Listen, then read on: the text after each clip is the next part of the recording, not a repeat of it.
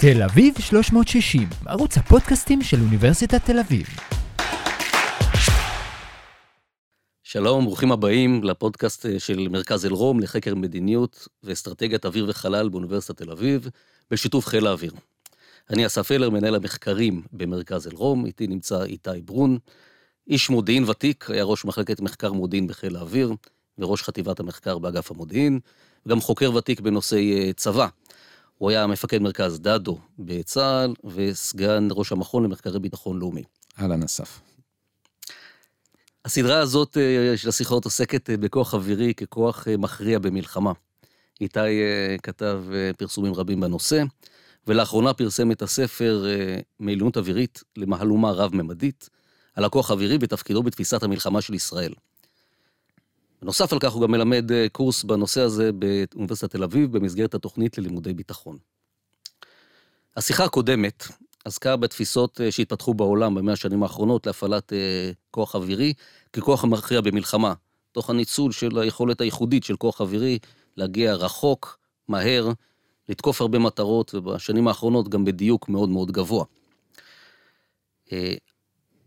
הלקחים מלחמת העולם השנייה, ועל כך דיברנו בשיחה הקודמת, היו שכוח אווירי לא יכול להכריע מלחמות, ודווקא בעשורים האחרונים התפתחה האפשרות של כוח אווירי, אם לא להכריע, זה התקרב מאוד לעבר הכרעת מלחמות, בין השאר כתוצאה מהתפתחות האפקטיביות של החימוש, שהמטוסים יכולים לשאת. או לפחות התחדש הדיון המאוד סוער בעניין הזה. מקבל. היום אנחנו נעבור לפרק הישראלי, שיהווה בעצם את עיקר תוכנית השיחות שלנו, והשיחה הראשונה תתמקד בהתפתחות של התפיסה הישראלית בשני העשורים הראשונים, בארבעת העשורים הראשונים בעצם, מקום המדינה ועד מלחמת לבנון הראשונה. אז בואו נתחיל רגע בחיבור שבין מה ששוחחנו עליו בשיחה הקודמת, לבין הנושא הישראלי. מדינת ישראל קמה, קם צה"ל, כוח אווירי מסוים, קיים גם עוד בתקופת היישוב, אבל חיל האוויר מוקם מיד לאחר הקמת המדינה, והכוח האווירי הישראלי גם כולל הרבה מאוד אנשים שיש להם היכרות עמוקה עם חיל האוויר האמריקאי ועם חיל האוויר הבריטי. איזה תפקיד קיבל הכוח האווירי בחיל האוויר במדינת ישראל, בהקשר הייחודי של ישראל, מדינה קטנה, מוקפת אויבים וכו'? אז אני חושב באמת זה מאוד מחובר לדיון הקודם שלנו, כי מה שאני קורא לו המודל הישראלי, המודל שממקם את חיל האוויר בתוך צה"ל, מכפיף אותו לרמטכ"ל, לאסטרטגיה הצבאית הכוללת, אבל גם מאפשר לו עצמאות וגישה ישירה לדרג המדיני. כל זה חלק מהמודל הישראלי, הוא מתפתח בסדרת החלטות מתקבלות בשנתיים הראשונות של המדינה.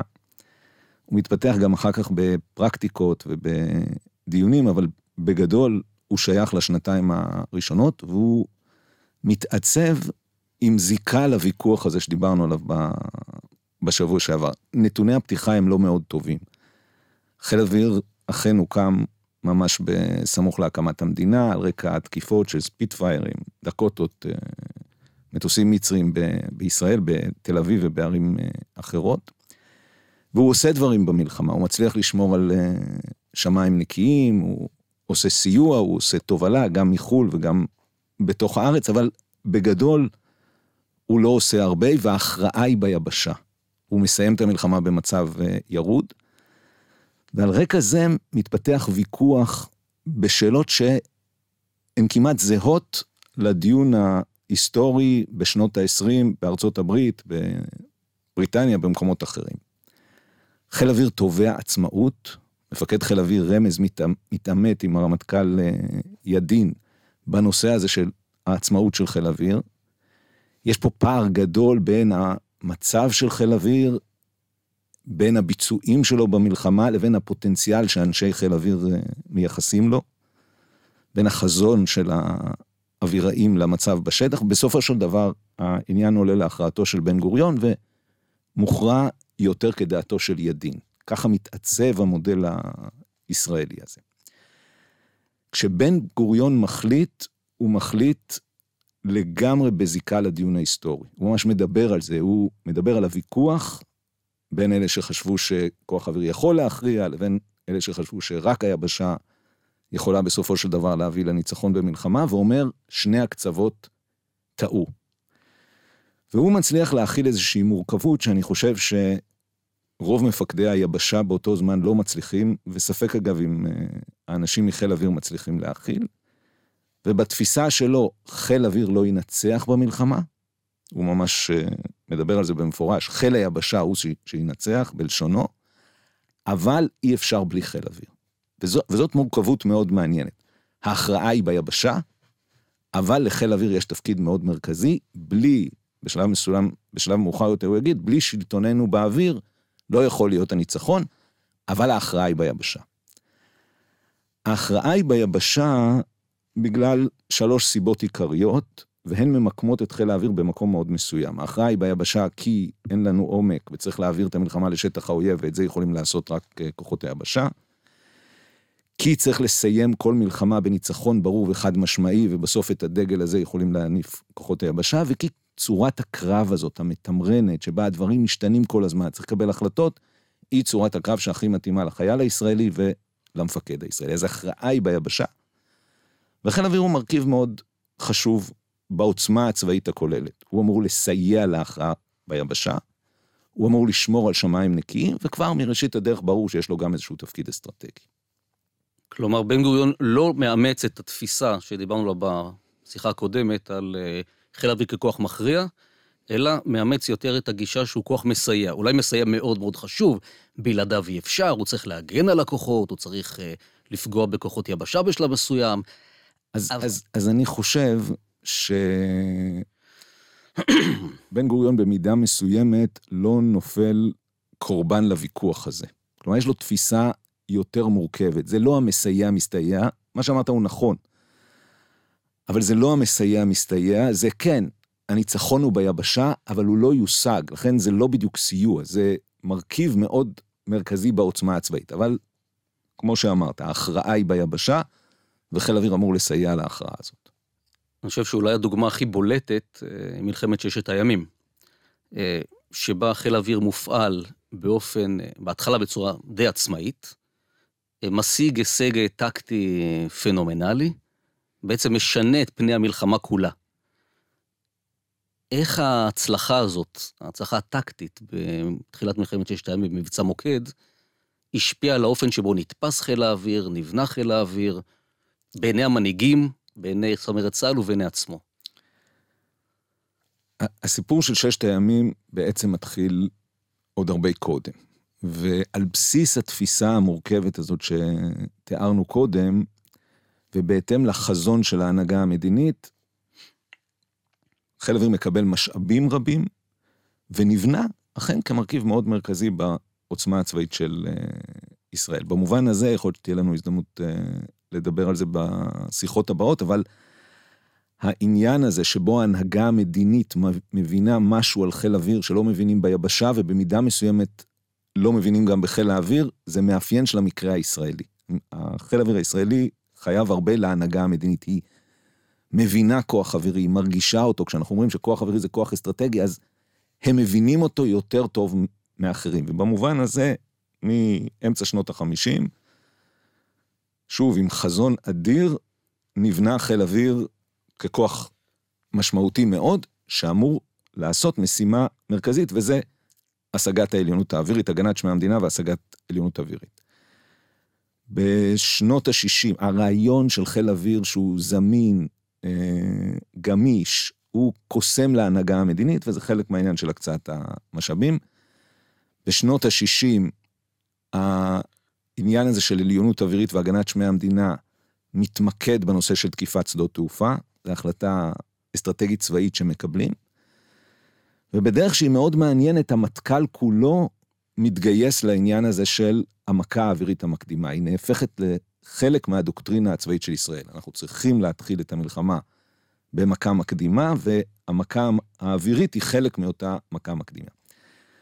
במובן הזה ששת הימים, וזאת בעיניי נקודה מאוד חשובה, היא מלחמה שדומה מאוד מסגרת תפיסתית שהייתה לישראלים. הם תכננו אותה טוב, היו בהרבה אלתורים, וזה פעל לפי המהלך הישראלי המוכר של שינויים תוך כדי, אבל בגדול מבחינה תפיסתית, המלחמה הזאת מאוד דומה לאיך שהישראלים חשבו על מלחמה במהלך, בסוף שנות ה-50, תחילת שנות ה-60. בעיניי זה לא קורה במקרה. זה מאוד חשוב לנושא שעליו אנחנו מדברים. יש עניין שבדרך כלל מכונה כמרד הגנרלים, הוא מתרחש בימים שלפני המלחמה, ב-12 דיונים של האלופים עם ההנהגה המדינית, עם אשכול, ב-28 במאי, בשני ביוני, זה הדיונים המפורסמים שבו עזר זורק את הדרגות, ויש שם מתח גדול בין דרג צבאי לדרג מדיני. אני, מהזווית שאנחנו עוסקים פה בפודקאסט הזה, כשמסתכל על התמלילים של הדיונים האלה, רואה הנהגה צבאית שמבינה את השבריריות של התפיסה הישראלית. הרי ההישג המדהים הזה שדיברת עליו, הוא בקלות היה יכול להתפוגג אם היו ממריאים את המטוסים, עם חיל האוויר המצרי, החילות האוויר האחרים היו ממריאים את המטוסים, מפזרים אותם, מפעילים אמצעי ההגנה. הגנרלים מבינים את השבריריות הזאת, ולכן הם רוצים להוציא את זה לפועל, הכי מהר שאפשר. אשכול מצידו, גם כן נוקט בהיגיון סביר, הוא רוצה למצות את התהליך המדיני כדי להשיג לגיטימציה, בסוף מוצאים את הפתרון, הולכים למלחמה ומוקד יוצא לפועל כמבצע עליונות אווירית, כמו שתיארת. ככה בעיניי יש לראות אותו, לא כמבצע שהיה אמור להכריע באמצעות השמדת חילות אוויר של מדינות ערב, אלא רואים את זה מאוד יפה, כשבאים ממחלקת היסטוריה לדבר עם מוטי הוד, מפקד חיל אוויר, אחרי המלחמה, הוא מתאר סדרה של מפגשים עם אשכול, שבו הדבר היחידי שהאשכול שואל אותו, זה תגיד, יפציצו את תל אביב? והוא אומר לו, תשמע, יכול להיות שיפציצו, זה לא ייראה כמו מלחמת העולם השנייה. בסדר, זה משהו שנצליח להכיל אותו. אז בעיניי, לשאלה שלך, המהלך הזה, בסמוך למלחמת ששת הימים, וגם הרבה אחריו, נתפס כחלק מתפיסת ההפעלה המקורית. זאת אומרת, הוא מממש את חיל אוויר לא כמרכיב מרכזי בהכרעה, אלא כמי שאמור להשיג עליונות אווירית ולהגן על שמי המדינה. אגב, היחיד שמצליח לחשוב מחוץ לקופסה הזאת, על המהלך הזה, זה עזר ויצמן, בימים הדרמטיים האלה, או בשעות הדרמטיות האלה, שרבין הולך הביתה לנוח, ועזר ויצמן מנהל את הצבא, הוא מציע, וההנהגה המדינית כבר ברור שהיא לא ססה למלחמה, עזר ויצמן מציע לעשות את מוקד, בלי המהלך היבשתי. ובעיניי, זה משקף איזושהי הבנה, שיש פה תרומה למטרות המלחמה, שהיא לא קשורה רק בהגנת שמי המדינה ועליונות אווירית, זה זוכה לביקורת רבה, רבין כשהוא מתאושש, אומר שזה הרע במיעוטו, אבל בסוף נמצאת אותה נוסחה. בעצם חיל האוויר מגיע להישג טקטי, אופרטיבי מאוד טוב, וגם אם זו לא הייתה הכוונה, תורם גם להכרעה במלחמה במידה רבה, וגם לביסוס של ההרתעה לאחר מכן, שעליה לא דיברנו בפעם הקודמת. נכון, אבל אני חושב שזה קצת הסתכלות בדיעבדית. כאשר המלחמה מסתיימת, אז ברור שחיל אוויר מצטייר כמי שביצע את משימתו העיקרית ביעילות עצומה, והרעיון הזה של הטובים לטייס מגולם בביצועים, אבל ההכרעה... לא הוא הגיע לתעלה. בדיוק. אבל בסוף המלחמה הזאת מסתיימת, בגבולות שהיא מסתיימת, בגלל המימוש של תפיסת ההפעלה המקורית. העברת המלחמה לשטח האויב, הגעה למרחבים... שמצליחים להביא את הניצחון, ככה נתפס הניצחון. ואז, מדינת ישראל מגיעה למלחמה אחרת לגמרי, למלחמת ההתשה. והיא מתחילה באוסף של חילופי אש על הגבולות, וממשיכה בהפעלת כוח אווירי בצורה משמעותית. מה התפקיד של חיל האוויר במלחמת ההתשה? מה ציפו ממנו? האם הוא סיפק את הסחורה? והאם ההפעלה הזאת מתכתבת באיזושהי צורה עם מה שקורה בווייטנאם באותם שנים? מלחמת ההתשה היא מאוד חשובה לענייננו, כי בה קורה בעצם דבר מאוד מעניין שקשור לשיחות שלנו.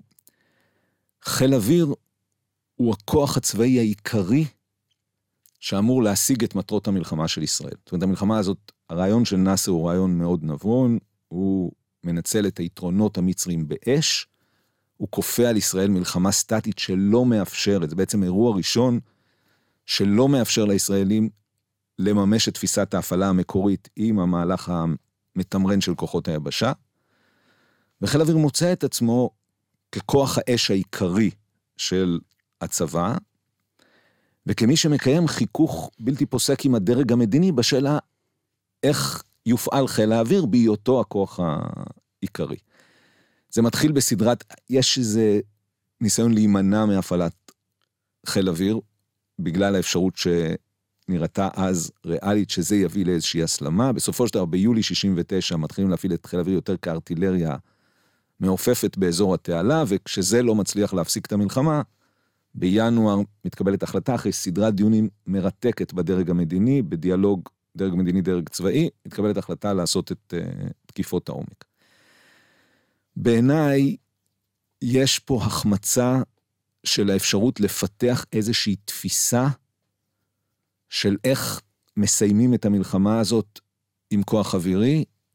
מה שקורה בפועל זה תקיפות שבעיקר נועדו לממש איזה מנגנון של רווח והפסד, להראות למצרים, להנהגה המצרית, לנאסר, את המחיר שהם משלמים על מלחמת ההתשה, ודרך הדיאלוג הזה של רווח והפסד, שבדיעבד כולנו מבינים עד כמה הוא מוגבל ביכולת שלו לייצר השפעה, דרך העניין הזה של ההפסד, להביא לסיום המלחמה. כמו שקורה בדרך כלל כאשר מבצעים מהלכים של השפעה עקיפה, התוצאות הבלתי צפויות הן התוצאות היותר צפויות של הפעלת כוח כזה, וזה מכניס את הסובייטים, את ברית המועצות למלחמה, וחיל אוויר נתקל בעצם באתגר שילווה אותו אחר כך, וזה אתגר טילי הקרקע האוויר. המלחמה מסתיימת, שני הצדדים באמת מותשים, אבל קשה להגיד שחיל אוויר שיחק פה תפקיד מרכזי בהכרעה. בסוף אין ספק שהוא המחיש את חוסר האונים של המצרים, אבל התקיפות האלה יצרו איזה אפקט, שבסופו של דבר חייב את שני הצדדים לסיים את המלחמה די מותשים. התחנה הבאה שלנו מלחמת יום הכיפורים. עיקר נרחב להרבה מאוד לקחים, להפעלת כוח אווירי, הרבה מאוד כישלונות. בואו לא נדבר רגע על ההיסטוריה יותר מדי, כי יכולה להם. אפשר לדבר עליה המון, והייתי שמח אם נשאר רגע ברובד שמסתכל על תפיסת ההפעלה של כוח אווירי והתפקיד שלו. אז אם תוכל רגע לסמן נקודות מרכזיות במהלך מלחמת יום הכיפורים, ובעיקר לדבר על ההשלכות שלהן הלאה. האם חיל האוויר למשל, במדינת ישראל, למדו את הלקח ממלחמת ההתשה, ופיתחו רעיון להשתמש בחיל האוויר ככוח מכריע, מה התפקיד של חיל האוויר בתקיפות העומק שניסו לממש כעבור 3 מלחמת יום הכיפורים?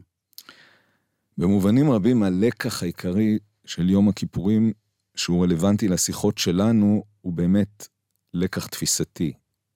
צהל, ובתוכו חיל האוויר, לא הגיע מוכן למתאר הזה של מלחמת יום הכיפורים, שבו במידה רבה, לא ניכנס פה לפרטים, אבל חיל האוויר נוטרל, הוא נוטרל על ידי שורה של מהלכים, בדרך כלל מייחסים את זה לטילי הקרקע האוויר, אבל הוא נוטרל בגלל המבנה הכללי של המלחמה הזאת, בגלל התוכניות המצריות, בגלל צורת הפעילות הסורית. בסופו של דבר חיל האוויר מצא את עצמו די מנוטרל.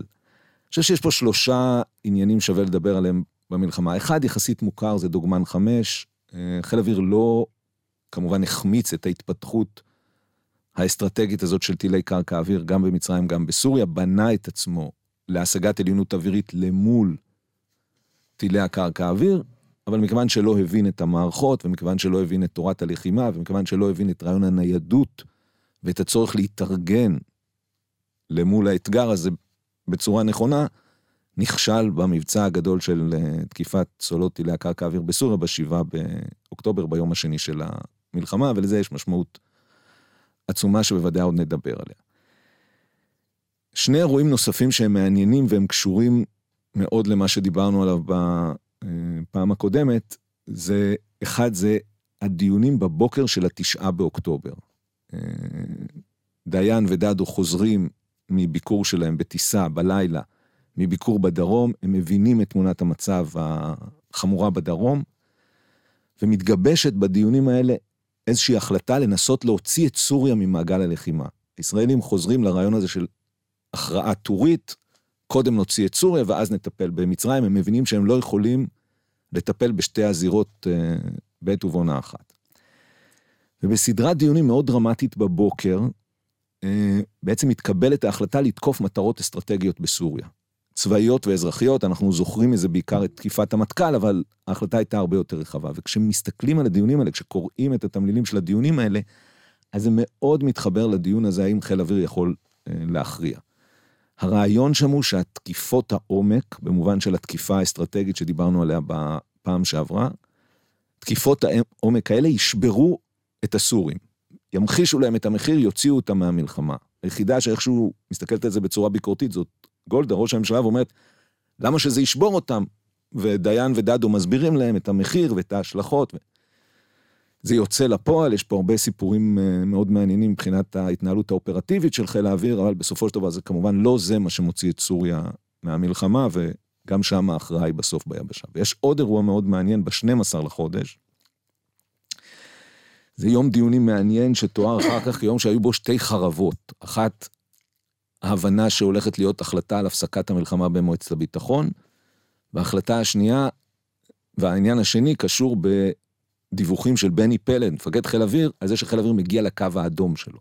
ל-200-220 מטוסים, הוא אומר את זה בסדרת הדיונים בלילה בבוקר, ובדיעבד אנחנו יודעים שזה היה לא נכון. כלומר, הוא דיווח תמונת מצב לא נכונה, אחרי המלחמה, כשנכתבו הספרים של מחלקת היסטוריה, הוא שלח מכתב שהוא ידע שהוא מדווח תמונה שהיא לא נכונה, אבל זה היה כדי לעודד את המטכ"ל המוטרד, המפוחד, ללכת למהלך הצליחה שהוא חשב שהוא נכון. ואני חושב שמה שמתבלט פה זה שני דברים. אחד, איך חיל אוויר, בסוף אגב הדיווחים האלה משפיעים על קבלת ההחלטות, אבל אז קורה עוד איזה משהו ו... בסופו של דבר ישראל, שכתוצאה מהדיווחים האלה ומסדרת הדיונים, רצה לבקש הפסקת אש, בסוף זה לא קרה, והמתינו לדיוויזיות המצריות שהבינו שהולכות לצלוח, והעריכו שאולי הן יצליחו להביא לתוצאות טובות יותר. אבל מתבלטים פה שני דברים. אחד, התפקיד המרכזי של מפקד חיל אוויר, שזה גם כן חלק מהמודל הישראלי. הוא בעל הידע, ובסופו של דבר קשה להתמודד איתו סביב שולחן המטכ"ל, והמרכזיות של חיל אוויר. בסיום המלחמה, בעיניי מעוגנת תפיסת ההפעלה המקורית. זאת אומרת, בניגוד לתיאור הזה, שממנו היה צריך להבין שהבעיה היא בראש ובראשונה בתפיסת ההפעלה המקורית, במקום של חיל אוויר, ביכולת שלו לפעול, בסופו של דבר גם פה, כשהמלחמה מסתיימת 101 קילומטר מקהיר, 35 קילומטר מדמשק, בעצם ההבנה היא שהרעיון הזה של צבא מילואים, שמתגייס, יוצא למתקפת הנגד, מעביר את המלחמה לשטח האויב ו... משיג הכרעה צבאית שאמורה להביא לניצחון במלחמה, תפיסת ההפעלה המקורית הזאת מתחזקת, ובעצם בשנים הבאות מנסים לפתור את שתי הבעיות המרכזיות שתפיסת ההפעלה המרכזית מתמודדת, הטילים האישיים נגד טנקים ביבשה, והטילים נגד מטוסים, טילי הקרקע האוויר באוויר. כלומר, אין ערעור על התפיסה המקורית, אבל יש ניסיון לפתור את הבעיות מרכזיות שהתפיסה הזאת נתקלה בהן. זה הסיפור של צה"ל, הסיפור של חיל האוויר, אני מנסה לרגע לסכם את הדברים שאמרת, היו לו כמה משימות. במשימת ההגנה עמד ב-100%, כמעט לא תקפו, לא רק בעומק ישראל, גם לא את כוחותינו, למעט ביום הראשון. במשימת הסיוע לכוחות היבשה והפגיעה בכוחות אויב, הוא נכשל באופן די נחרץ, הוא לא הצליח לסייע בבלימה. זה תפקיד שנבנה לו אחרי מלחמת ששת הימים, בעיקר. ובתפקיד של לתרום להכרעה, במובן של פגיעה במרכזי כובד של האויב, הופעל בסוריה, ההפעלה הזאת הייתה מוצלחת ברמה הטקטית, אבל לא תרמה ברובד האסטרטגי, ולא נוסתה במצרים, כתוצאה מהחשש מהיכולת המצרית, בתקק. מהסקד המצרי, כן. אוקיי. בעצם הכישלון המרכזי, הכישלון בסיוע ליבשה. אם אני מבין רגע את הסיפור, וכמובן היה גם כישלון ברמה הטקטית, אל מול מערכי הטקה, אבל גם בסוריה וגם במצרים, אבל מה שחיל האוויר נכשל לספק, זה את ההגנה במקום היבשה, ואת הסיוע לקוחות אחר כך. כן, אני פשוט חושב שנכון למקם את זה במסגרת התפיסה הכוללת, אז אתה צודק שאלה המרכיבים שנכשלו, אגב חיל האוויר עושה הרבה דברים משמעותיים, ובחלק מהמקומות מצליח לבוא לביטוי, בסך הכל יש התארגנות יפה תוך כדי המלחמה, אבל כשמסתכלים רגע על תפיסת ההפעלה הכוללת, חיל האוויר לא מצליח לייצר את החלק שלו בתפיסת ההפעלה המקורית. אוקיי, והסיכום שלך למה שקורה אחרי מלחמת יום הכיפורים, שתפיסה ישראלית נשארת בעינה, פחות או יותר, כולם מנסים להשתפר, גם חיל האוויר מנסה להשתפר, בעיקר מנסה לטפל בתחום השגת העליונות האווירית, התמודדות עם טקה, ומגיע אחרי פחות מ10 שנים למלחמת לבנון הראשונה, וללחימה נגד הסורים, נגד מערך הסורי בבקה, מגיע להצלחה מדהימה, טקטית, ייחודית בעולם. האם מעבר להצלחה הטקטית הזאת, יש להצלחה הזאת איזשהו ערך אסטרטגי? האם חיל האוויר משתנה בעקבותה, אם הוא נתפס אחרת בעולם? אתה מתאר את זה כעניין טקטי, וזה נכון. בסופו של דבר, חיל האוויר מצליח ב-9 ביוני 82, בימים שאחר כך, בעיקר להפגיש את החימוש עם המטרות, ולהפיל עשרות מטוסים. אבל בשנים שבין 73 ל-82, מתרחשת בעצם מהפכה אמיתית בעניינים צבאיים. היא מתרחשת ברובד הטקטי והאופרטיבי, זה נכון. היא מתרחשת כתוצאה מזה שחיל האוויר צריך לפתור את האתגר הזה של איך תוקפים סוללות טילי קרקע אוויר, שמייצרות אזור שהוא מוגן בטילים, ויכולות לשנות את הערכותם.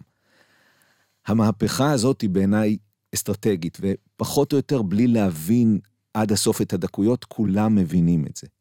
גם אם ייקח הרבה שנים לממש אותה ברמה המערכתית והאסטרטגית, מה שישראל עושה בארצב 19, ב-9 ביוני, ההדגמה הזאת של העליונות, שאגב לגמרי מובנת, יש טקסט נהדר שאסד האבא, חפז אל אסד, ב-21 ביוני 82, כמה ימים אחרי המבצע הגדול של תקיפת סוללות טילי הקרקע אוויר, הוא שולח פקודת יום לחייליו, הפקודה הזאת פורסמה, וזה טקסט שמשדר הפנמה של הנחיתות. כלומר, ההדגמה הזאת של הפגיעה המדויקת, הפלת המטוסים, השליטה המוחלטת בשדה הקרב, כן, יש לה משמעות אסטרטגית. היא תביא לשינויים גדולים אצל האויב, כלומר, האויב שהתמודדנו איתו בעיקר דרך הניידות, יעבור להסתתרות ואחר כך להיעלמות, ויקח לישראלים עוד לא מעט שנים להבין שהמהלך הזה שבוצע מול סוללות טילי הקרקע האוויר, יש לו משמעות הרבה הרבה יותר רחבה, והוא בעצם סביב היכולת הפגיעה המדויקת הזאת, התפתחה תשלובת מודיעין של תקיפה, שהיא בעצם תהווה את השלד המרכזי שעליו תתנהל כל הפעילות הצבאית הישראלית בעשורים של אחר כך.